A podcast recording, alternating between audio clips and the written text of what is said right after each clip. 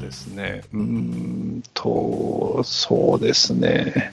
ああ、上海2のでっかい広広告が出てますね。ああ、 3電子かな、これ。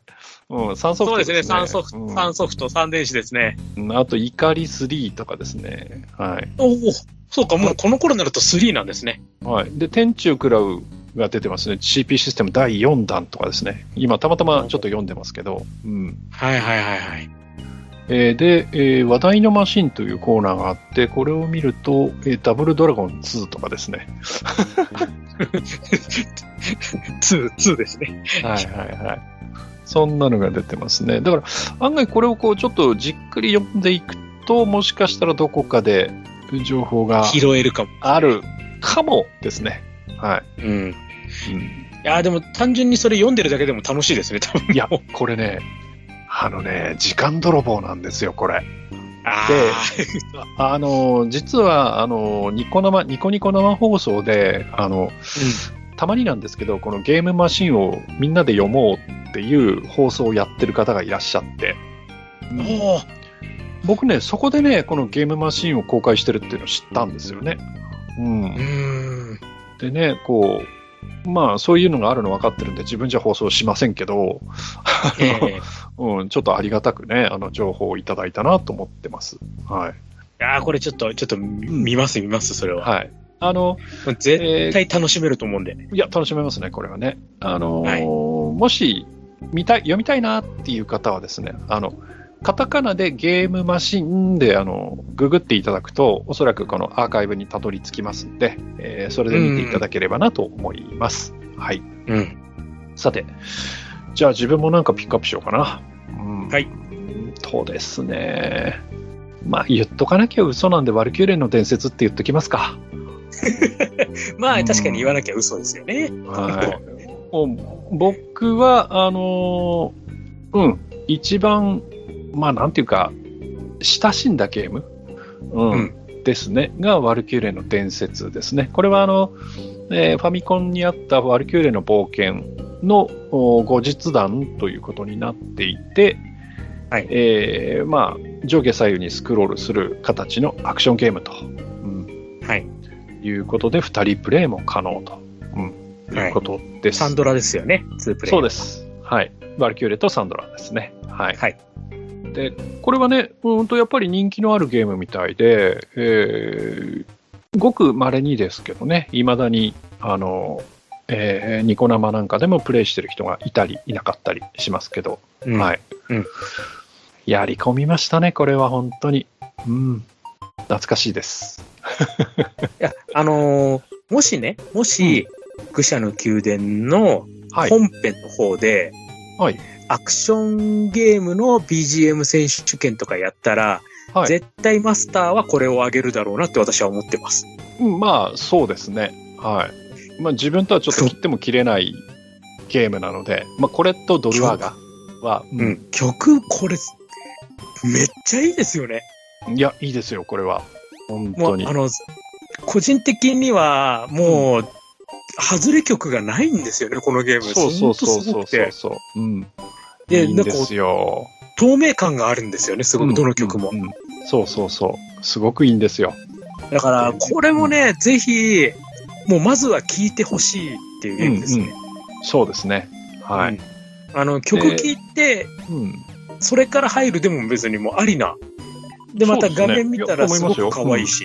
うん、これただ今やろうと思うと何でできるのかな自分はねもちろんあのプレステのゲ、えー、とナムコミュージアムでやっちゃいますけど、うんうん。いや、そあうでれすよがね一番早いんじゃないかな、やっぱうり。んと思いますねはい。これは確かナムコミュージアムのボリューム5か、うんはいに入ってるのででうーんとこれは移植は Wii のバーチャルコンソールにはあるのかあ Wii でも、のちょっとバーチャルコンソールにはあるけど、うん、今もうできないですもんね。ですね。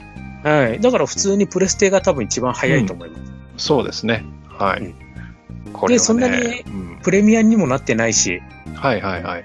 比較そう的数が出てますんで、はい手に入れるんだったら、これが一番いいと思います。うん、そうですね。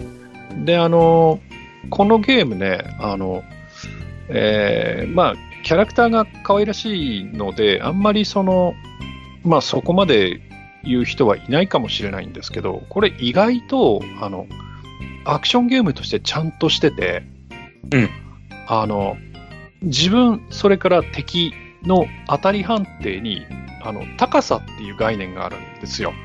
うんうんうんうん。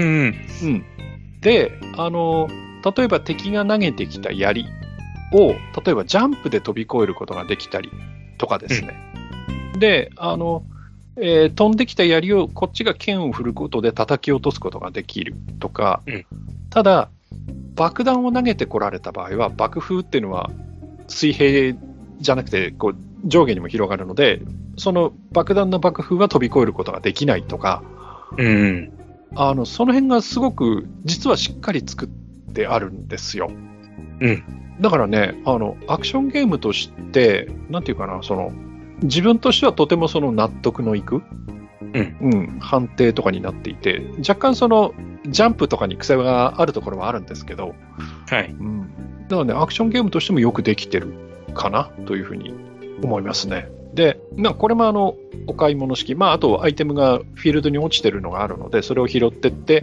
えーまあ、アイテム欄に限りがあるので、どこで何を拾って、えーどこで使い切って何にチェンジしてっていうパターンを作っていくっていうゲーム、あの意味でのそのハックスラッシュでこううん進めていくっていう形のゲームですけど、そのパターンができてしまえば、あとはもうアクション的にはそんなにそんなに難しいものではないので、あのクリアもだいぶ安定するので、う。うんんそういう面ではね、すごくよくできたゲームだと思います。はい、で、これ、あれですよね、クリアするまで長いですよね、ワンプレイ。長いで。すね、40分とかかかるかな。はい。うんだから、こう、ゲームセンターでもね、こう、ちょっとお店にとってはインカム的にはちょっとね、あんまり嬉しくないゲームではあそうったんでですすけど、ね。うん上手い人がついちゃうと40分間ね、っていう感じではあるので。であのあとそのハイスコア稼ぎをやられちゃうとあのそこからさらにこの粘られて1時間を超えるプレイ時間になっちゃうのでうーん。あのちょっとこう戻されるっていうところを悪用してその点数を稼ぐっていうことができてしまうので、う。うんん、ただまあそれをねやるとまたちょっとあのスコアとかはちょっと別次元の話になっちゃうのであれですけど、まあ、そういうことをしなければ、まあ、40分から50分ぐらいで、まあ、クリアまではいけちゃうので、うんうんまあ、長さ的にもそれ以上になるとさすがにねちょっとしんどくなってくるんで、まあちょうどいいですよね。うん、いい具合かなと思います。はい。これ本当に、ワルキューレのね、こう、アニメーションパターンがすごいいろいろあって、そうですね、うん、個人的には、あの、岩に潰された時の、ぺったんこになってるワルキューレがすごく好きなんですけそどう、そうそうそう足がピクピクってちょっと動くあたりが結構細かくて。サンドラもぺったんこになりますしね。うんそうです、そうです。はうい。んえー本当そういういろいろね、こう、ワルキューレ本当可愛いので、うんえー本当見てて楽しいし、はい、いいゲームです、これは。うん。そうですね、はい、これもねあの、えーシステム2基盤で動いてて拡大縮小とか回転とか使ってるんですけどあのやっぱりちょっとゲームがこなれてきてその無理になんていうんですかその回転とかを変にそのゲームの中に無理しゃり入れてこきてないっていうところはちょっと、うんえー前の年の大台にあたりとはちょっと変わってきてるかなっていうのはありますね。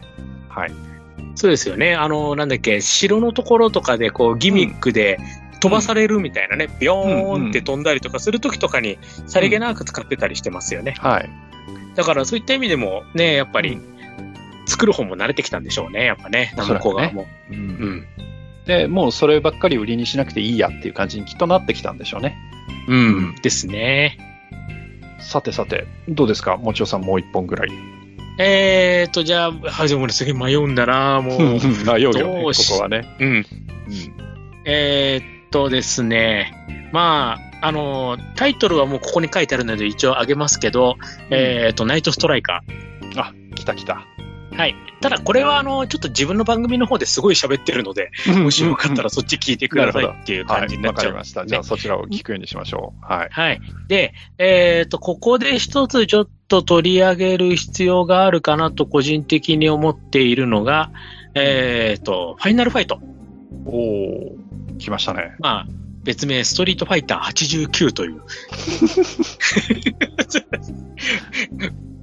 誰がわかるんだっていう言い方してますね、私ね。うん最初そういうタイトルだったんでね。うんうん。うんうんはい。ということで、えっ、と、ファイナルファイトですね、89年の年末に出まして、うん。はいはいはい。でこれすっごい、あの、ゲームセンターでね、大ヒット、ね、はいしたゲームで、スーパーファミコンでロンチタイトルとして出てきましたね、これがね。そうですね。はい。はい。で、また、あの、スーパーファミコン版もすごい売れたので、スーパーファミコンでやって、またこう、アーケードでもう一回やってみるみたいな、こう、逆の流れもできたというう、んうんうん。そういう意味でもすごい、こう、印象深いソフトではありますね。そうですね。また、あの、スーファミ版が、まあ、キャラクターは減っちゃったとはいえ、あの、出来はすごくいいんですよね。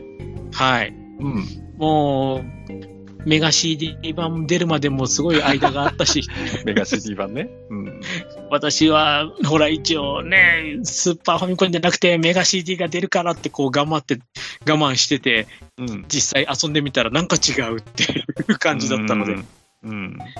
そう、なので、やっぱりこう、スーパーファミコン版も出来が良くて、やっぱそれでアーケード版やってみたいって思うのもわかるなっていううん感じですよね。マスターとかやりました、いや、やりましたよ、もちろん。これはね、持ちキャラ、い持ちキャラ。やえーっとね、自分はね、なんだろう。うん、結局、コーディ使ってたかな。ああ、そうなんですね。うん。私ね、市長でございますよ。やっぱ市長はい。 おもしやってて面白いのはね、きっと市長だと思うんです。うん。市長は楽しいですよ。うん。このキャラだけ本当ね、もうパターンの作り方が全然違うので、はいはいはいはい。そう。あの、バックドロップで投げたのをもう一回また掴めて、もうまた投げられてっていう、その感じに慣れてきちゃうと、うんもう別ゲームとかして、また楽しいんですね、これが。ただ、でね、二人市長はそううるさくてね。うん。それは、わかります。うりゃーうりゃーっ て、そうそうそうそうそ確かにうるさいんですよね。う。でもね、あのーやっぱりその、何ですか、あの、パイルドライバーとかね、あのー後の、それこそ、ね、スト2とかにも出てくるような技の元祖というかね、そういうのも入ってるし、うん。はい。いや、これはね、やいっぱりいゲームでしたよね。うん。うん。二人でワイワイやると本当面白いんで。うん、であの、まあ、これはあの本編のあのベルトスクロールアクションの系譜っていうのをやったんですけどその時にも言ったんですが、はい。あのファイナルファイトはそれまでのあの他のメーカーのベルスクのアクションゲームって、ね、それこそ、まあ、前回ダブダブルドラゴンの話とかもしましたけど、はい。あのそういう他のメーカーさんのうーんベルトスクロールに比べてとにかく小気味いいんですようん。でその自分の動きもそれなりにす素早いしで敵も素早いんだけど、でその当たり判定がすごいかっちりしていてえそれ食らうのみたいなこともないしうんあ、のーとにかくこう、スピーディーで、こう、カチッとしてて、なんかこう、殴った、殴られた、やられた、やってやったっていう感覚が、ものすごくその、なんていうかな、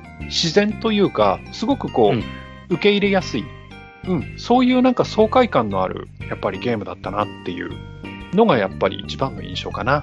うんうん。なんか例えば、あの例えばコナミあたりでクライムファイターズなんていうちょっと面白いあの、うんベルスクのやっぱ似たようなテイストのね、はいゲームありますけどあれはあれで面白いんだけどでもやっぱりえそれで殴られんのとかうん。うんあのいやちょっともっさりしててもうちょっとなんとかならんかみたいなところがあったりするのがやっぱそういうところがファイナルファイトにはやっぱないので、はい。うん、やっぱいいゲームそこだでなすとよね思います。うん、ね連打してて気持ちいいんですよね。そうそうそうそうでほら、それってね、はめ技もあったりするじゃないですか。はい。でもそういうのってすごい大事ですよね。そうそうそうそう。そう。だから、あの、前回話したダブルドラゴンもそうだったんですけど、その、ちょっとゲームバランス的には正直本来メーカーが考えてたのとは違うかもしれないんですけど、で、も、ね、あの、ファイナルファイトのね、パンチハメとかも、うん、やるとすごい楽しいし、楽しい楽しい。で、まうた、ん、そうそう。で、それがまたこう、そのゲームの魅力にもなって、またこう、やってみようかなって思う人も増えてっていう、こう、うんその、難易度とか、ちょっとバランスは崩れちゃうけど、その分ゲームの魅力が増すっていう、うんね、そういったところもあったんで、うん、いや、また、ファイナルファイト自体が、基本、あの、クリアしようと思うと結構しんどいゲームなので、うん。だから、そこにそのパンチハメっていうのがあって、あパンチハメあったらある程度俺たちでも進めるんだっていうところがあって、そこが逆にね、こうちょっと間口を広げたようなところもあると思いますよ。あれが、その狙って作った技なのか、その偶然の産物なのかはちょっとわかりませんけど、ら、はい。うんあれがね、一つ、あそうなんだ、これやったら一面とか楽勝じゃんみたいな感じになって、うんあじゃあやってみようみたいなね。うん、で、やってみたら、あそんなに難しくないじゃん、そのパンチハメ自体がね、そんなに難しくないじそゃうんですねってい。うはい。うんいや。それはね、なんか絶妙なバランスだったような気がしますね。ねえやっぱそういうのって、ね、こう、ゲームのね、こう魅力として、ね、やっぱそういう、ね、やっぱあるんですね、やっぱね。うん、いや、ありますよ、やっぱりね。うん、はい。これがね、もう89年の年末にうん、バーンと出て、大ヒットですからはいはいはね。い、はい。そうですね。はい。さて、じゃあ、自分ももう一つぐらいあげようかな。はい。何あげようかな。 だってもうこれタイトル迷いますよ、本当これも。いや、どれ、どれもいいな、だから。うん。いや、あのー売れなかったけど、ロボコップとかも、それこそ雰囲気は良かったし、うん。ねえ、フェリオスはフェリオスで、また面白い、面白いっていうか、あれはまた癖のあるゲームだったけど、まあ、印象的はあるし、ちょっと恥ずかしかったですけどね、ゲームセンターでやるには。うんねえ、あと、まあ、ゴールデンアクサ、おう、いやーおーだし、はい。うん、でももうこれ、もうゴールデンアックスはここから、ね、はい。デスアダーって、そして最後には対戦格闘にまでなりますから。そうですね。うん。はい。まあ、若干もっさりなんですけどね。えーね、うん。でも私は好きですよ。CD も買いましたし。うん、CD ロムロムの話はダメだぞっていう形です、ね。ああ、それは、それ、それ、それはちょっ と、それは。はいちょっと、ちょっと、ごめんなさい。あと、うーんとね、好きなシューティングとしては、あの、プラスアルファっていう、えーっと、じゃれこの、も出てますね、はいこれも非常にいいゲームでした。あの、難易度的にも、えーちょうどいいというか、ううん、あのそれほど上手じゃない人でも周回はさせてもらえるっていうあのすごくあのいいゲームでしたね。でそんな中でうーんまあエリハチとかもあるんだけど、はいうーんじゃあスーパーバレーボール触れておきましょうかおおそこ行きますか。 V システムはい。これもでも、結構出回りましたよね。人気あったんですよこれインカム稼いでたんですね。そうそうそうであのーゲームはねあのバレーボールですでバレーボールをこう真横から見たタイプのゲームで真ん中にネットが立っていて、その両方はい。脇にそのフィールドがあって、それぞれのチームが並んでいてっていう感じですよね。で、うん。えーサーブをします、相手がスパイクしてきます、それをまたレシーブします、トス上げます、スパイク打ちますっていうゲームで、うん。これがね、あの、少し、えーと、ゲームのテンポとしてはのんびりめなんだけど、なんかそののんびりな感じがまた良くて、あの、普通の、えー実際の球技としてのバレーボールに比べて全然遅いんですよ。遅いんだけど、その遅さがなんとなく気持ちよくって、で、操作もそんなに難しくなくって、うん。なんかね、やってみると癖になる。うん。あ、そうなんだ。自分はそね、うやらなかったんですよ。なんかね、癖になるんですよ、これ。へえ。これあれですよね。PC エンジンとかにも出てましたよあ、ね。出てます、出てます。うん。うん。だから、まあか、移植されるぐらいだから、まあ、それなりに人気あったんだろうなとは思ってたんですけど、はい。自分ね、素通りしちゃったんですよあね。そうですか。これね、うん意外と、なんかね、まあ、あの、もともとの素養としてスポーツゲーム好きっていうのはあるかもしれないんだけど、例えばサッカーゲームとかうね。ん。うん。うん。あのい、やそういうのがす好きっていうのはあるかもしれないけど、うん。でもね、なんか、人がやってんの見ててもなんか楽しいんですよ。これ。ううーん。。あの、画面がすごい本当独特じゃないですか。そうそうそうあそのやっぱこう、な斜めぐらいのちょっと立体感のっていうのう。がうん、うん主流の中で、本当はいにはいは垂い直だったんで、そう。ね、あの、任天堂のファミコンのね、バレーボールなんかも、こう、斜め視点だったですよね。そうですよね。うんはい。だから自分なんかもう逆にそういう斜め視点だったらもしかしたらやってたかもしれないんですけど、うんなん。かすごい独特な感じで逆になんかちょっと、ちょっと難しいのかななんて思っちゃったんですよね。うん。まあでも実際はそんなに、まあちょっと最初スパイクを拾うのがちょっと大変だけど、でも、うん。うんまあ慣れてくるとそこそこ拾えるようになるんで、で、あれもなんかね、はいこう、隠しサーブみたいなのがあったりして、あそんなのあるんですかそう、天井サーブと、天井サーブとね、あとなんだっけ、稲妻サーブだったかな。なんかそんなのがあって、うん。へえそういうのが打てるんですよ。で、あと、まあ普通にね、ジャンプサーブ打ったりとか、うん。あるんでね、なかなか面白いですね。うん。まあ、ただ地味でした。すごく。 地味だけど、なんとなく、こう、忘れられないというかね、なんかこう、たまにやりたくなるゲームですね。うんあなるほど。じゃあ本当にスルメゲーですね、じゃあ。いや、と思いますよ。で、あの、それぞれの選手、ちゃんとこう、いるんですよ。で、あの、キャラクターがちゃんと決まってて、その、今スパイクを決めたのは誰とかっていうのが、こう、出たりする、画面にちゃんと出たりするんで、へあまたえ三橋が決めたみたいな、ちょっとね、古い時代の選手なんで、うんうん今の選手じゃないですけどね、うん、はい。やっぱりこいつかみたいな感じになったりとか、うん、あ、なんか一瞬確かになんかこう、ガ顔ッツぐらポ出るんでーすよズとかなんか顔ぐら出ましたよね。そうです出るんねで。す。はい、ああ、あったあったあった、そうだそうだ。果たしてその一人一人のね、キャラクターまでちゃんとそのパラメータ振ってあってとかっていうのがあるのかっていうところまではちょっとわかんないですけど、うん。でもね、なんかこう、うん、まあ、またこいつが決めたみたいな感じとかね、うん、面面白かったですよ。。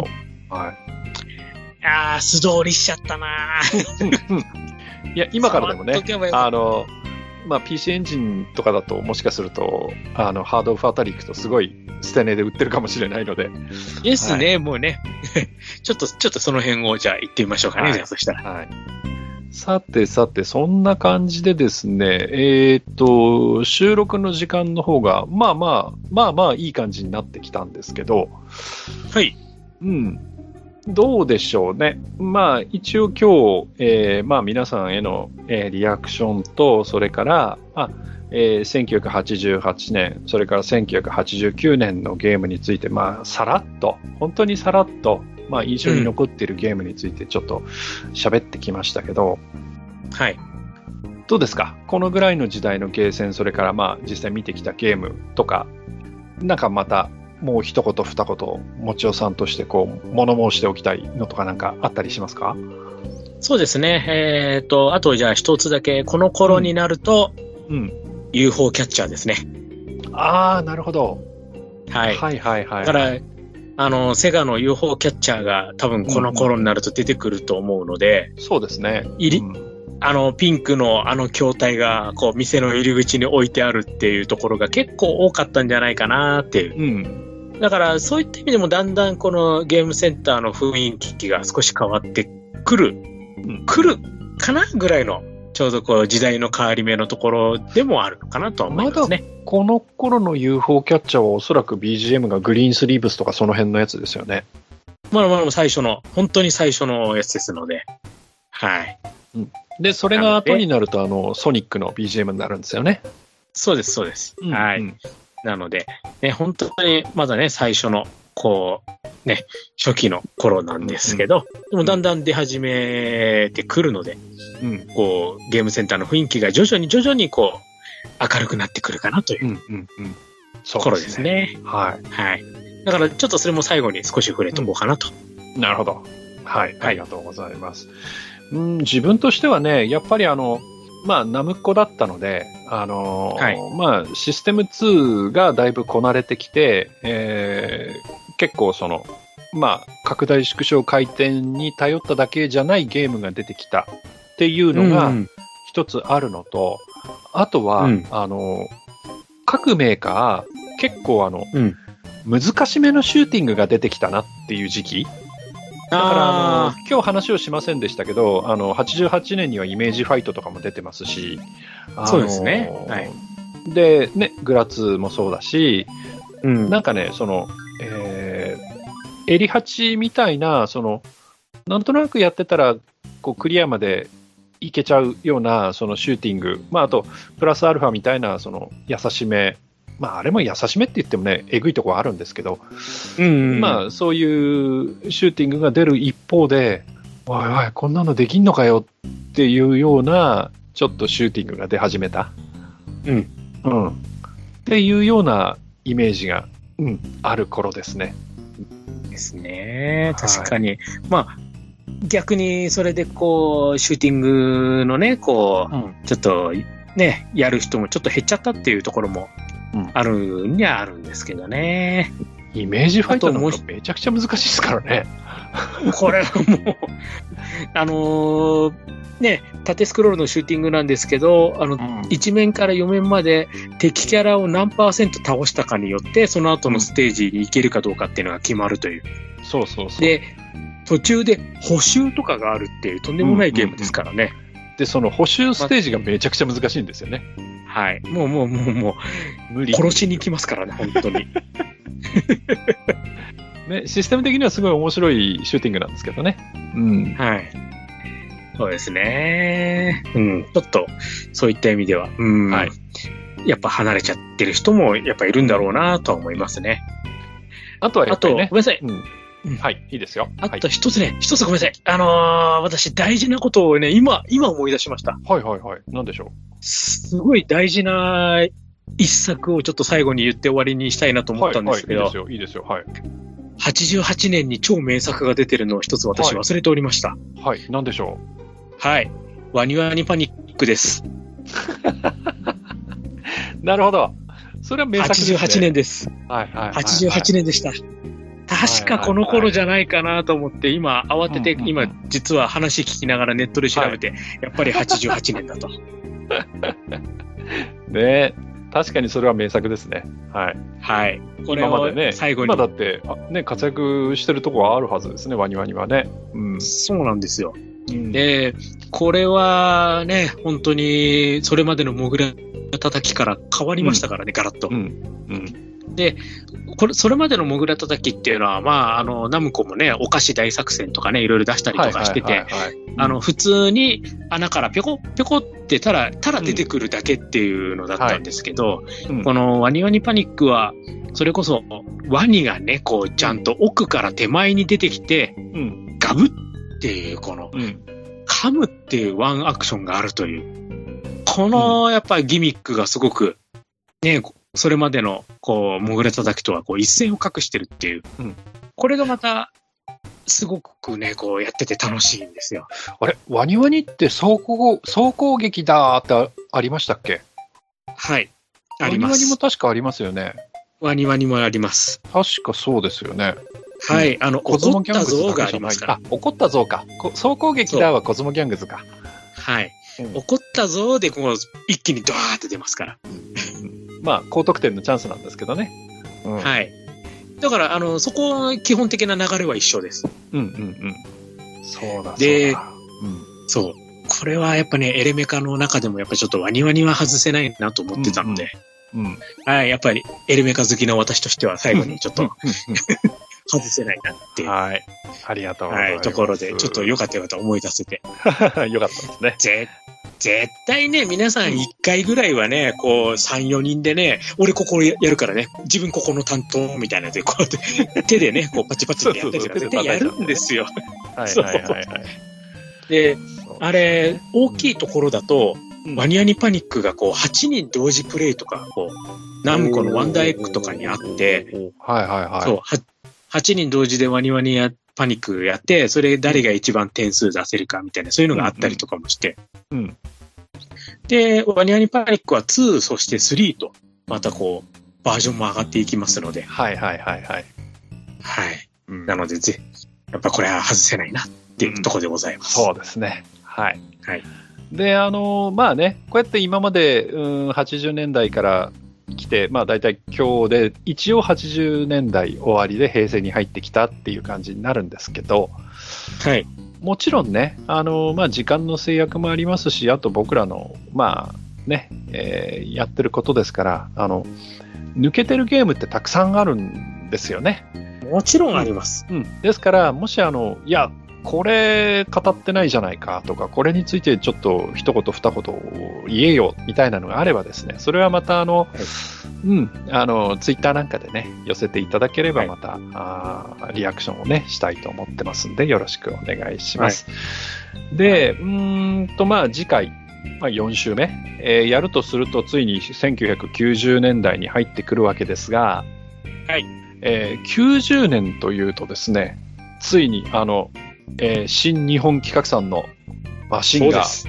登場するわけですよね。はいはい。90年の4月でございますね。はい。ということでですね、まああのえーだからどうということはないんですけど、あのーまあ、そういうところもね、含めてまたあー語っていきたいなというふうに思いますし、うん、もしね、あのー一丁噛みさせろやとかね、一緒に喋ってもいいよという方がいらっしゃったらね、そういう方もちょっと、えーお呼びしたりしながらね、やっていきたいななんて思います。あの、今、あー何の目処も立ってるわけではありませんので、別にあの、誰を呼ぶって決まってるわけでもないですし、目論見があるわけでもないですが、もしかしたらそういうこともあるかもしれないということで、はい、そうですね。やっていきたいなと思います。というわけでですね、今回も、まあ、えーゲーセントーク3週目ということで、えー喋ってきましたが、はい。どうでしょう。まあ、今ね、あの、ワニワニの話もしていただきましたけど、もちおさん的には、この辺の88年、本当にラス、88年、89年っていうのは、どんな感じだったですかねえちょうどね、平和、あの、なんで、平成にね、うんなってくるというところで、うん。はい、まあ、いろんなゲームが自分楽しんでたんだなっていうのが、やっぱ一番の印象ですね。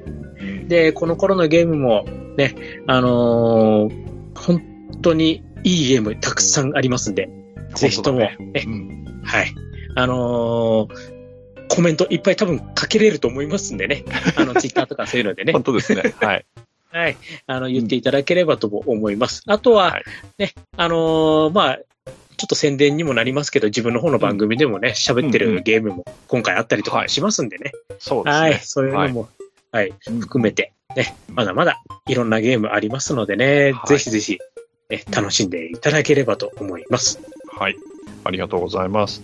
まあ、自分としてはね、これ、前に、うーん本編の方で喋ったかな。あの、1989年、平成元年っていうのは、あのーその、正月にゲーセンでバイトをしていて、風邪をひいて、えーその後、風邪をひいたまんま、あー帰省をして、えー高熱を出してですね、家でうんうんうなっていたら、えー言語が変わっていたということで、よく覚えてる年なんですけど、 うん。あのーやっぱりこの頃っていうのはすごく、うん、自分もやっぱりゲーセンに使い始めて、すごく使ってた時期だし、まあそういう面ではね、すごく、あの、思い出深いゲームが多いなというふうに、うん、思いますけどね。うん。うん。まそうですあ、うね。ん。本当にこ面白うか、ったな。うん、今思い出すとね、本当に、ああ、あんなゲームもこんなゲームもこの時代だったかっていうね、まあ実際にうんゲーセンに入ってくるのは、その必ずしもそのリリースされたばっかりじゃなくって、その後でこう回ってくるものがあったりして、あのうんその辺で自分の肌感覚と実際の年表って1年、2年、実はずれてたりすることもあるんだけど、まあありね、ますそれも含めて、うん、あのいい思い出だったなというふうに思ってますんで、また、うん、まあ、あと数年分くらいはね、あの少なくても話をしたいなと思ってますんで、また、はいあの引き続き、もちおさんにはよろしくお願いしますということで、はい。はい。まだまだ。はい。うんあの、今ちょっとちらっと90年、91年あたりをちらっと見てますが、はいうん。いろいろあるなというそうでとすこねろで、はい。はい、もう、もうニヤね、ッとしてますんで。はい。もうデコなんかはだいぶ頭悪いことになってきてますからね、この辺でね。なってますね。うんはいなってますね。はい。うんあとはね、こう、ちょっと、うん、後の方になると、私自らが出るとかね、いろいろ出てきますからね。はい。ああ、そうですね。はい。はい。まあね、そういう話もまたおいおいしていきたいと思います。じゃあね、えーそこそこいい時間になりましたので、えー今回の、えー、もちおとマスターの経営戦トーク3週目は、えーこの辺で一応おしまいということにしたいと思います。はい。うん。あの、もちおさんどうもありがとうございました。またよろしくお願いします。はい。ありがとうございました。またよろしくお願いします。